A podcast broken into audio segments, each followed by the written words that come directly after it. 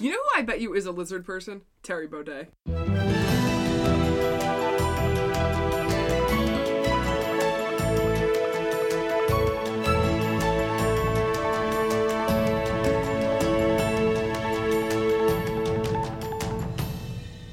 It's Friday, September 29th, and this is the Dutch News Podcast, your weekly chance to catch up with what's been going on here in the Netherlands. I'm Paul Peters, master student in civil engineering and 3D puzzle enthusiast, and with me today are Gordon Darroch, contributing editor at Dutch News and the Netherlands' foremost onion expert, and Molly Quell, contributing editor at Dutch News and problematic alcohol drinker. Paul, I have a problem with your title. With my title, Yeah, because you were not that enthusiastic about the 3D puzzle. You left before we finished it. I was very tired. I had a long day. So you're in, you're enthusiastic about the puzzle before you actually started building it, but then Yeah, when we when we were puzzling for six hours, I got a bit tired of it. so yeah, so you could talk the talk, but you couldn't walk the walk. Exactly. Exactly. You can only take home part of the 3D Big Ben puzzle. then. I'm going to disassemble part of it. So for our listeners, this is a giant 3D, not giant, but it's, it's a 3D scale model of Big Ben, right? So, Yeah. Which, like the real Big Ben, doesn't actually um, have any chimes. no, no, Paul tweeted a photo of it this morning. If they want to, uh, if they want to go see what it looks like. it's beautiful. yeah. Mhm. So, uh, how's your uh, onion situation going, Gordon? Speaking of tweets. Um, yes, uh, um, I've you know, tweeted a lame joke about onions, which I won't repeat here. Yeah, But, uh, please you can don't. Go and, yeah, you can go and look back at my Twitter feed if you're curious about it. Or not. And Molly, you're a problematic alcohol drinker. What's yeah, but that? I think that that could be my job description on the show no, I was just complaining earlier that I was a little. I had been out a little too late last night. Had a little too much to drink. So. This week we'll update you on the latest political news, give you the latest news in the ABBA football match we talked about last week, and what TNS is using to drive away unwanted people from an Amsterdam tunnel. After the commercial break, we'll discuss the health system of the Netherlands. In the seeming unending coalition discussions this week, the CDA and D66 are reportedly fighting over who will get the coveted finance minister's position in the new cabinet. Both parties have the same number of seats, 19, in the Tweede Kamer. The right leaning Christian Democrats argue that because they had a higher number of voters, they should get the role. All four of the parties involved in the coalition talks, as a reminder, that is the VVD, the CDA, the D66 and ChristenUnie, are hopeful that there will be an agreement by the end of next week, but the finance minister's post isn't the only unresolved issue. They still haven't come to an agreement on the issues of asylum. Plans leaked on Friday morning showed that the parties will invest more money over the coming years in improving roads and waterways, but they are planning to leave pension reform until unions and employers have had more time to come to their own agreement. They have agreed on something else as well. It was reported this week that the coalition government wants to make school trips to the Rijksmuseum and the Tweede Kamer mandatory for school children. So, government mandated field trips? Yes, that's that's what they can agree on. Yeah. So parties of school children um, are going to be compelled to go to the Rijksmuseum and look at the company of Captain Frans Banninck Cocq. Uh, yes. What what is the uh, in, entire full title of the Night Watch painting, Paul? I have to uh, reopen the Wikipedia page for that. It's a very long title, but it basically says uh, we're going to march. Yeah, it's it's The larger than the painting is. I It's think. yeah, actually. it's larger than the painting. Yeah, It's basically a bunch of vigilantes going out with their guns into the streets, isn't it? It's Yeah, very so- American of them, to be Indeed. honest. yeah, that's Yeah. true. Yeah. And the outgoing government has kind of hit a bump about how long immigrants should stay as well. Yeah, plans by the outgoing government to increase the length of stay in the Netherlands required for citizenship or permanent residency are in doubt. The current government had previously wanted to increase the amount of time to seven years from the current five, but the move has lost support from the PvdA, and the bill will be decided in the Eerste Kamer next week. It's apparently all coming down to Henk Krol. Is it? Is yeah. that true? Yeah, Oh. yeah. Yeah, it's, it's, He's- That's never a good idea. No, it's No. always a bad plan. Yeah. And uh, Molly, didn't your president do something terrible this week? Um, doesn't he do something terrible every day, every minute of every day? Actually, this time it was the Senate, not the president. Dutch American anti immigration politician Peter Hoekstra successfully appeared in front of the Senate Foreign Relations Committee in his bid to become the U.S. ambassador to the Netherlands. This means he's quite likely to be confirmed to the post. Did he say anything remarkable or eye-catching when he went before the Senate? No, which is impressive because he's quite a vocal anti immigration politician uh, who is also anti Muslim. He told the NRC in an interview in 2015 that the Netherlands has many no go zones where Sharia law is in place, which is obviously untrue. He's also opposed to abortion and gay marriage, so he seems like an excellent choice for the first country to legalize gay marriage. Has he been congratulated on Twitter by Geert Wilders yet? Uh, yeah, they're uh, they're buddies. Well, well, but, but that's going to curse him surely because Wilders um, congratulated Frauke Petry, the leader of the German AFD party, this week, and then uh, about a couple of hours later, she walked out of the party. There you She- go. yeah, so- well, we can all hope that uh, He will walk out of the country. he'll walk out of not my country, also your country, Uh, our country. all the countries. but, but walk to the west. Yeah, Yeah. yeah, Yeah. definitely. And finally, there was some uh, bad news for the Dutch military out of Mali. Yes, on Thursday, the Dutch Safety Board released its investigation into an incident which happened in July, where two soldiers were killed and another was injured during a training exercise in Mali. The Safety Board found that there were serious deficiencies in the safety and medical care of the Dutch military in Mali.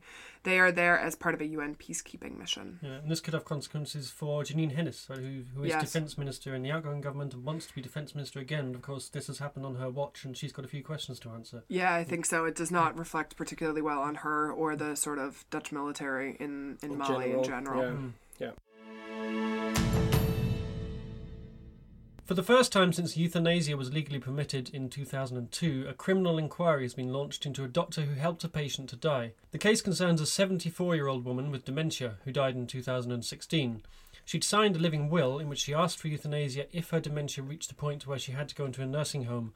However, she also stipulated that she wanted to reaffirm her wish to die before the doctor went ahead. The Euthanasia Review Committee, which checks all doctor assisted deaths, decided the doctor had not complied with the guidelines and has now passed a file to the prosecution service, which will decide ultimately if it presses charges. So, Gordon, what was it about this woman's death that uh, that has prompted them to, to intervene here?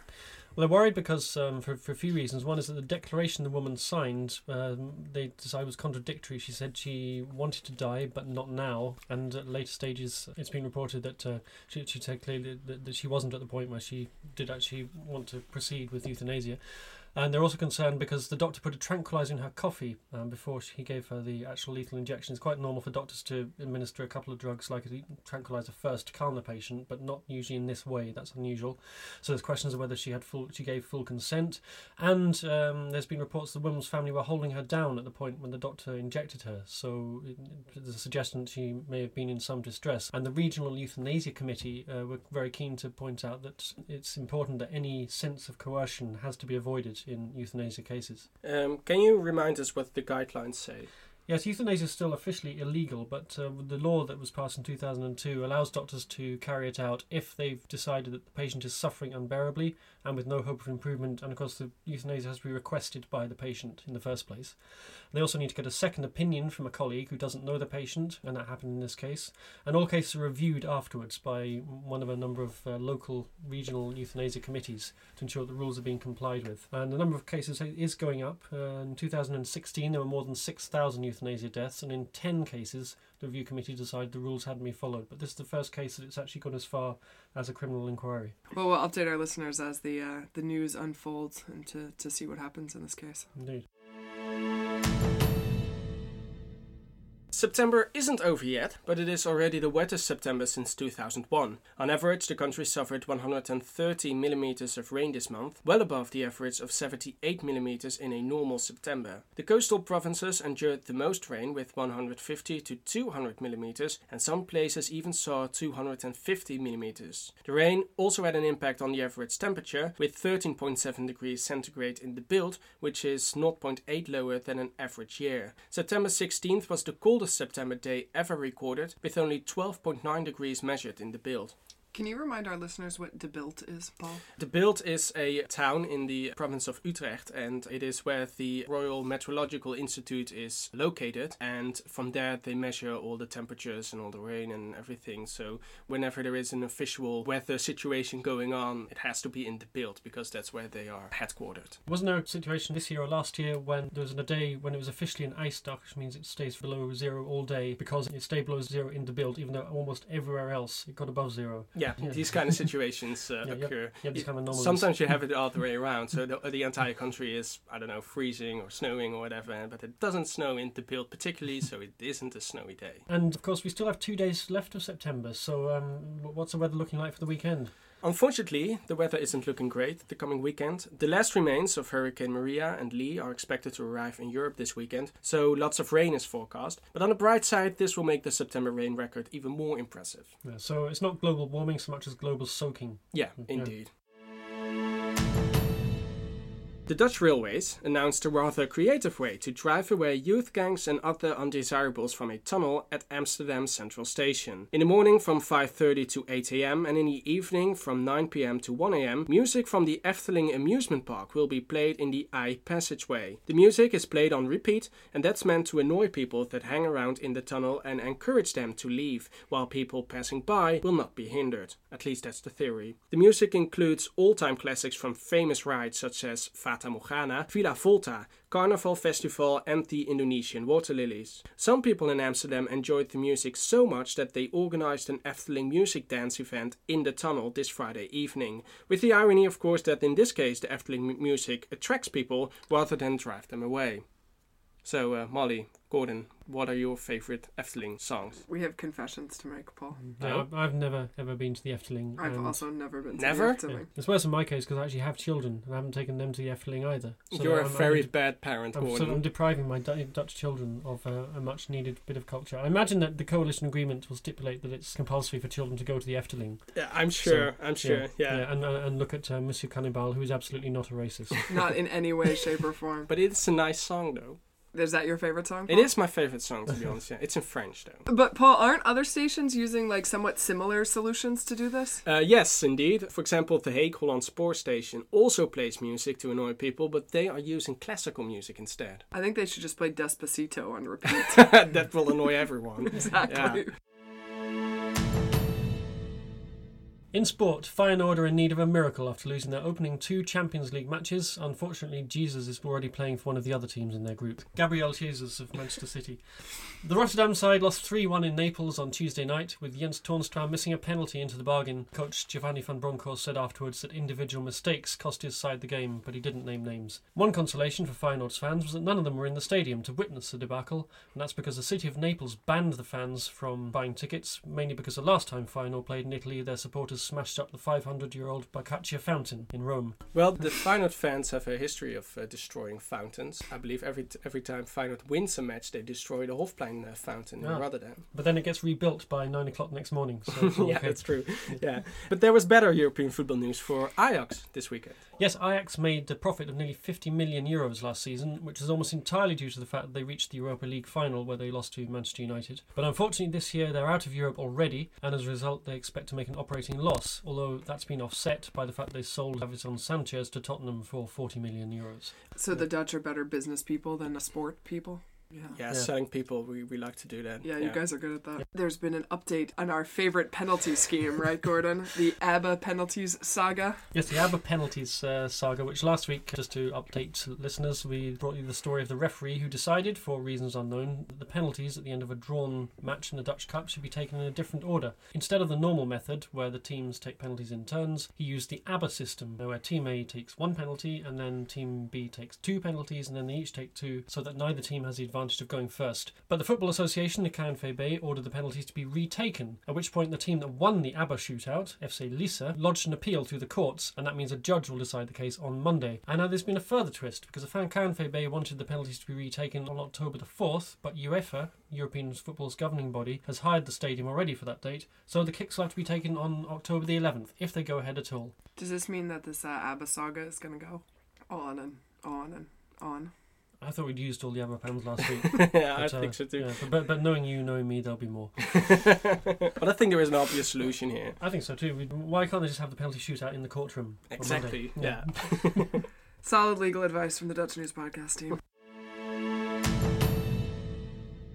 The Telegraph reported this week that authorities in Amsterdam have been cracking down on oversized terraces. They looked into 166 terraces in Amsterdam located on the Spui, the Damrak, Herenstraat, and more, and found that 79 were taking up more space than permitted. According to Amsterdam city ordinances, terraces must leave at least one and a half meters of walking space. In some locations, it is actually wider than that. 45 of the cafes were given warnings, 11 will be given fines, and another two were already fined. Um, what kind of level of fines are we talking talking about here? They're not insignificant. They range from uh, 2,500 to 5,000 euros, depending on the infraction and if the cafe has been cited before.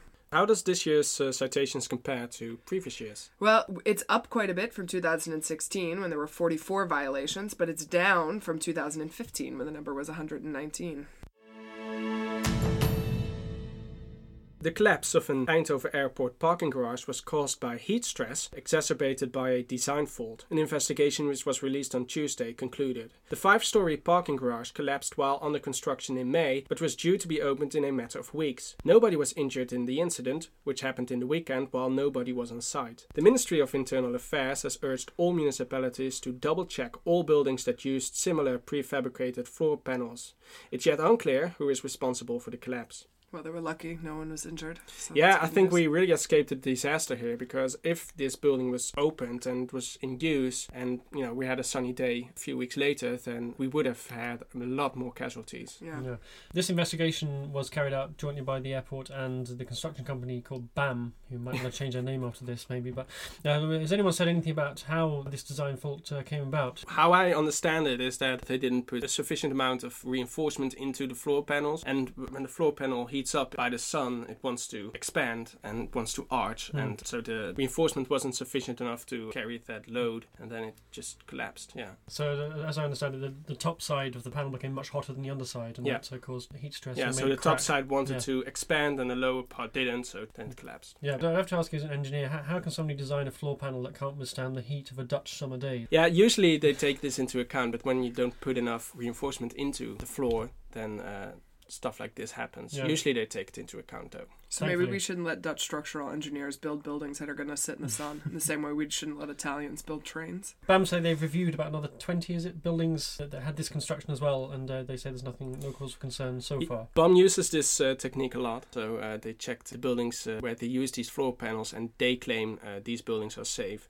But again, uh, the Ministry of Internal Affairs thinks it's uh, reason enough to double check all buildings, so uh, we have to wait and see. Better news for the Dutch gas industry this week, with the discovery of a substantial gas field 20 kilometres north of the island of Schiermonnikoog. A consortium led by Hansa Hydrocarbons said initial test drilling indicated the field contains 60 billion cubic metres of natural gas, which sounds impressive until you remember that's less than three years' supply at current levels of extraction. Part of the field is in German waters too, so that means there's actually less for the Dutch to extract. Will this make up for the lost revenues in Groningen? Well, it's certainly a much needed boost for the industry, which has had to scale back gas production in Groningen and compensate homeowners after decades of drilling destabilised the ground and caused a series of earthquakes. The government's ordered the amount of gas extracted to be cut from October this year by 10%, uh, down to 21.6 billion cubic metres, and it's going to cost it hundreds of millions of euros in lost revenue, so the fact they've found a new gas field might uh, potentially offset that a little. I wonder if we're going to have uh, earthquake-induced uh, say, tsunamis. Yes, well, that, on. that, that'll be fun. Good, good news for surfers. Yeah, indeed, yeah. Yeah. We'll be discussing the Dutch health insurance system after this word from our sponsors. Here in Holland is a new podcast for internationals living in the Netherlands. It is a twice weekly podcast which focuses on the stories of internationals and expats. The podcast covers topics from manners to chance encounters, and they interview the Dutch and non Dutch alike to get their insights, advice, and stories, ranging from the funny to the sad. Here in Holland is currently creating an entirely crowdsourced podcast and welcomes your submissions. You can send your stories via WhatsApp. Find more information on their website www.hereinholland.com. The podcast is available in iTunes and other podcasting apps. If you're interested in reaching an international audience with your product or service, you can email to podcast at dutchnews.nl for our competitive advertising rates. In the days before Prinsjesdag, the government's plan to increase the own risk or eigen risico to almost 400 euro was leaked. The plan was highly criticized by the media, the public, and political parties, who feel another increase in healthcare costs is unnecessary and unwanted. The new to form government reacted by cancelling the plan. Instead of increasing the eigen risico, the insurances were set to be raised by 10 euros a year. But that plan was rejected. Instead, the 140 million euros it will cost to freeze the eigen risico will be paid by the government. In an unprecedentedly fast procedure of only a day, the new law was accepted by both houses of parliament, both with the smallest possible majority. So, as every year, this question of the eigen has come up and has been a big political football. Um, so, uh, first of all, let's uh, explain exactly what, what it is. So, everyone has a basic insurance, uh, of which the uh, content of the package is decided by the government, and then you can have uh, optional additional insurances. The eigen is the first part of a person's healthcare bill he has to pay by himself before he can make an invoice at the insurance company. When this eigen uh, system was installed, uh, it first started with 150 euros in 2008. It was increased by almost 150 euros in 2013 um, to 350, and now it's 385. The, the plan was to increase it to 400 euros next year, but that plan has been cancelled. And that's because uh, a lot of the political parties and um, no, patients' interest groups were, were against uh, any further increase. Yes, Yeah. because well, it started with 150, and now it's almost tripled to 400 euros. So people thought enough is enough. And you can increase your uh, uh, eigen risico to offset the some of your uh, to lower your monthly premiums, right? So you can you do have the choice. I mean, I have you know taken this choice where you can gamble and sort of say, I don't think I'm going to get sick, so I'll put the eigen risico up higher, and then in exchange, the insurance company will lower your monthly premiums. Yes, because there's less risk to them, so so they're allowed to. You know, so you're allowed to kind of buy extra uh, eigen risico. Yeah, and the gamble is that if you get sick, and uh, this calculation's been done, uh, I think that then actually that, that doesn't pay for itself. So you- you're kind of gambling that you'll stay healthy for 12 Right. months. Uh, Yeah, and the problem with this eigen risico is that surveys show that people are uh, avoiding the doctor in fear of uh, having to pay so much money for their eigen risico. So I think that's a really big problem if people stay home and do not go to see a doctor because they uh, think the 400 euros is too much. Yeah, and in the long term, that's not really a saving, is it? Because people wait until they get really seriously ill, and then they go to the doctor, and of course, the treatment is much more expensive and likely to be more, you know, kind of long term uh, care than if they'd uh, gone in the first place. But I wonder about some of this because so like I'm not I mean I'm, I'm certainly not an expert on the Dutch health insurance system. I'm but I'm pretty knowledgeable my my own health insurance system here. And that like you know basic doctor's visits. So if you know if you get sick, it, it- like a, a a basic illness, right? Like a cold or a flu or something like this, and you go to the doctor, it's always covered. It it doesn't Yeah, come out of your eye. The house house is always Yeah, covered. trips to that's doctor are for free, but I think uh, the, the, uh, if you're if, if you're worried that you're seriously ill, you, if you think you've got something like say a, a cancerous tumor, then you'll put off going to the doctor because you're worried that you'll get sent to a specialist. You'll get referred onwards, and at that point you have to pay. So you don't go make the trip to the uh, to the family doctor in the first place.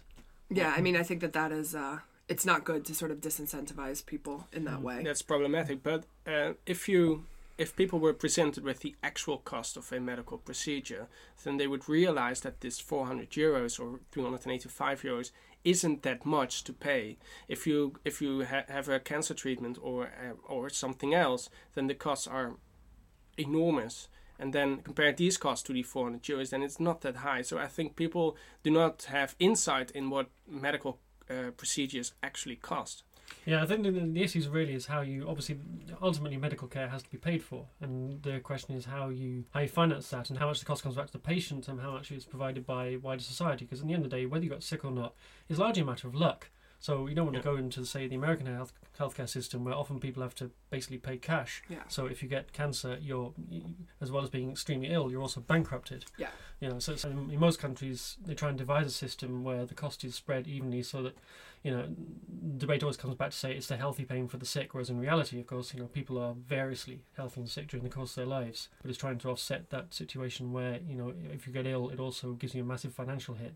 It's also kind of interesting because it, it doesn't it doesn't seem like a whole lot 385 euros mine mine is a bit higher but you know i'm a fairly financially stable uh, person and uh, Only financially. only financially Mm. certainly not when it comes to alcohol that's for sure but that you know my monthly premium especially having come from the us where it's much more expensive to get health care it, do- it doesn't seem like it's that expensive which leads me to question exactly how they are financing this healthcare system here because a great deal of it actually comes from taxes. And so we were discussing earlier about how a large portion of the health insurance system here is subsidized by the government and that, you know, ultimately you're also paying for that because we're paying for it in our hmm. taxes, which have gone up. So it's not just the the Eigen risico and the your premiums, although I guess we'll discuss that they're going to cut. One of the health insurance companies is going to cut their premiums by fifty cents, um, but it's also that your taxes have gone up, which is Yeah. you know sort of a, a backdoor way of, of, of increasing your healthcare costs. Yeah, exactly. Exactly. Often the a lot of the political debate does focus on this uh, question of the eigen risico and what level that should be at, and also whether the premiums go up and down. Whereas in reality, as you say, around about half of the spending on healthcare actually just comes from people paying taxes uh, through their employment. So one way or another, you are paying for your healthcare system. Yeah. Yeah, and I think uh, I I read this week that although the um, risico is being frozen, again, the cost of that is being paid for by the government, which again ultimately is, comes from taxpayers.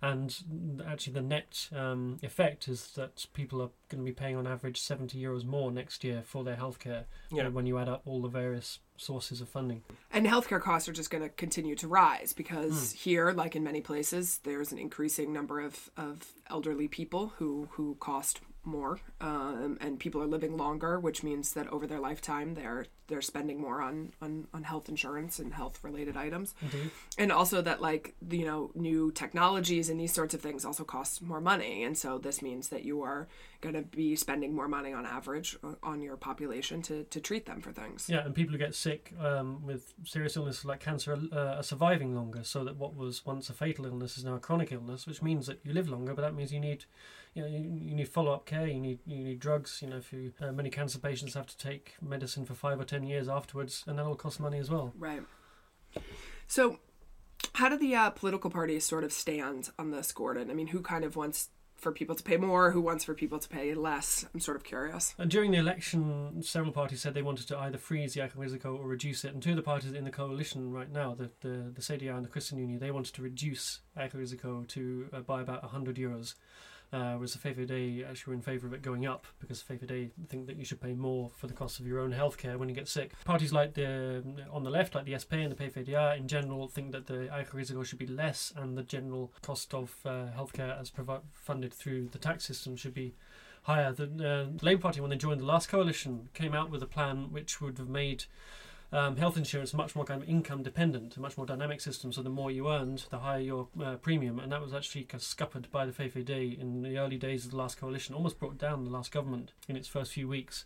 Um, so what you now have is a system where rather than your uh, income directly having a bearing on how much you pay, you have a system where everyone pays the same, but then about half of people get this thing called a Zorgtoeslag, which is a, a kind of benefit or a rebate that covers uh, people on lower incomes um, and protects them from uh, rising, uh, yeah, from having to pay too much for their healthcare. So, so it's a kind of indirect um, means tested system rather than a direct one.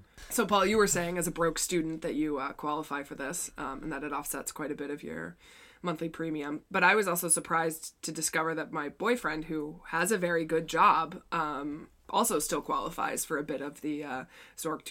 Um, it, it's it's smaller, I think, than what than what Paul qualifies for, but which seems kind of crazy to me. But I'm sure he's happy about getting that offset. Of course. And of course, we have the SP, uh, who is proposing a Nationaal Zorgfonds, which is basically a single payer healthcare system. And they think that will um, solve everything, even though we had this system before, and there were a lot of problems with that too. Yeah, and there were waiting lists, and there was, uh, I think, uh, just about everyone who made projections of the cost of healthcare said it wasn't going to cover, um, yeah, cover the costs Yeah, the long costs term. would go through the roof. yeah, costs would go through the roof, and yeah, and yeah, it would become un- unaffordable. yeah, for long time. A lot of the kind of criticism of the system is that uh, you have uh, this enormous number, I think more than 50 um, insurers uh, that you can choose from, but you only get one opportunity in the whole course of the year to choose your to change your health insurer. So around about mid-November, you start getting an enormous amount of literature through your door from health insurers uh, urging you to change your provider. yeah. Which presumably is an extra cost in terms of advertising. yeah, um, the cost uh, for advertising, they will of course uh, Yeah. put that into in the in the insurance um, money. And Uh, also, it, it- it's kind of a quite complicated system for the patient because you have all these different providers who all offer the same basic healthcare package but for different prices, yeah, and then all kinds of various types of supplementary care which you have to read through and decide what you need. I, I took out supplementary insurance this time because my eldest son um, was recommended for, for uh, a visit to the orthodontist uh, to see if his teeth needed straightened, and that's such quite quite a high cost. Uh, but then he got the appointment, and it's not until next year. So. Uh, No, Yeah, but there we are. But, yeah. yeah, but, so you have to sort of go through all your various. Kit. You, do, a, you have to do kind of almost like a, an assessment of your healthcare needs, to decide what insurance you need. And what a lot of people don't realise, you can actually take out the two parts of your health insurance from different health insurers. I did not know this until Yeah. you just told me. And almost nobody does this. Yeah. So actually, you can pick the cheapest one for the basic package because it's um, it, it's the same level of care for everybody, and then go to a different provider for any kind of extra care you need, like Yeah. physiotherapy. Or whatever. that's a free tip from the Dutch News podcast. Indeed. There you go. Yeah. But I think one of the things, you know, we were talking about this this single payer system, so it's a bit, but it's a bit of a challenge because, of course, you know, there's lots of different versions of uh, of of healthcare systems provided in different countries, and they all seem to have their problems. And there's been a number of studies done which sort of shows that the Dutch kind of come out fairly close to the top in terms of of quality of outcomes, um, uh, especially versus cost here. So while it is frustrating, and I certainly would wish that you know there are some things that that could be fixed, I do you know sort of wonder if maybe we've just got it you know pretty good. I guess. Yeah, kind of spoiled. I think certainly when you go into hospital, there are complaints on that front. I think there's just a, a few anomalies with the care system, like this fact, you know, you only have this one window in the course of the year to change your health uh, insurance provider. So, you know, if you get sick in February, you've got to wait um, 10 months to take out a different insurance package uh, rather compared to somebody who gets sick maybe at the end of November. So slightly strange. Another sort of um, slightly anomalous situation is that the budgets for um, the actual hospitals and the care providers are set at the beginning of the year, and you tend to find that quite often nine or ten months into the year they find they run out of money. They've they've spent all the all their allocation, and so at that point, if you then need an appointment or you need any kind of treatment that's expensive, you have to wait until the start of the next year before you can access it. Yeah, which seems kind of silly and Yeah. Yeah. not. So even though we don't have it that bad here in the Netherlands, there are still some points that need to be fixed. Yes, I would agree with that. And also that Dutch doctors are like unwilling to give painkillers for any sort of thing. And They only do that to you. yeah, apparently, yeah, Yeah, and and mistake me for a sex worker. that was a whole different story. Yeah, So this health insurance discussion was prompted though because uh, who is it? DSW announced that they're Yeah. cutting their premiums by fifty cents a month, I believe. yeah, This- so fifty whole cents. Um, but it was a surprise because everyone expected that the premiums would go up, but DSW say they're going to cut their uh, premium and they're also going to cut the. Um, Yeah. They've used a slightly um, technical device to do that because officially the risico is set by the government, but you can, as an insurer, exempt certain patients, and they sort of created a situation where they've basically exempted everybody.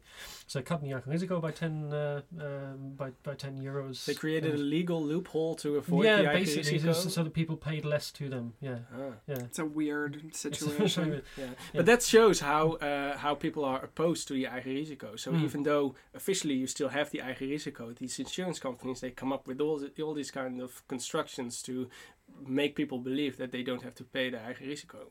Yeah, it shows what a kind of real, as you say, what, what a real kind of symbolic thing the eigen risico has become. Yeah. As uh, even though, as we say, it's, it's only a very small part of the uh, total healthcare bill. Yeah. Yeah, yeah. So yes, so DSW have cut their premiums, and uh, the- government had anticipated that premiums would go up by about ten euros a year. Um, so we have to see what the other insurance do. I think uh, November twelfth is the latest date the insurers have to declare what their premiums will be for next year, Ah, okay. so people yeah. can start deciding whether to switch or not. So we'll be re uh, litigating this discussion sometime, probably in mid-November. Probably sometime in about- November, December. Yeah. Yeah, we're gonna talk about that every week from uh, from that day. If there is no coalition formed, otherwise we will be talking about the coalition. Do you think that we'll have like a weird uh, list of odd acronyms to discuss, like we do with the coalition discussion? That I'll have to like memorize maybe day, say All of a day, sudden. day, Yeah, you have to you have to remember all the health insurance companies and you Yeah, have all to fifty, all fifty-seven of all them, whatever they 57 are. health Yeah. insurance Yeah. companies. All right, I'm gonna start start working on my memorization, guys. Good. Yeah, and you, you have to pay less Risico if you can if you know all the words to the Wilhelmus as well. That- that- That's how they, they should give you a deduction if you go to the Rijksmuseum and visit the Tweedekamer, right? Like then you just get ten bucks off your ice no, if you go to the your, your blood pressure goes up, and so then you have to pay more. That's all we have for you this week. This podcast is a production of Dutch News, which can be found online at dutchnews.nl. We will include links to everything we've talked about today in the liner notes. You can get in touch with us by email to podcast at dutchnews.nl. If you like us, like us on Facebook, uh, rate us in iTunes or in your favorite podcast app. My thanks to Molly Quell and Gordon Darroch. I'm Paul Peters, and we'll be back next week.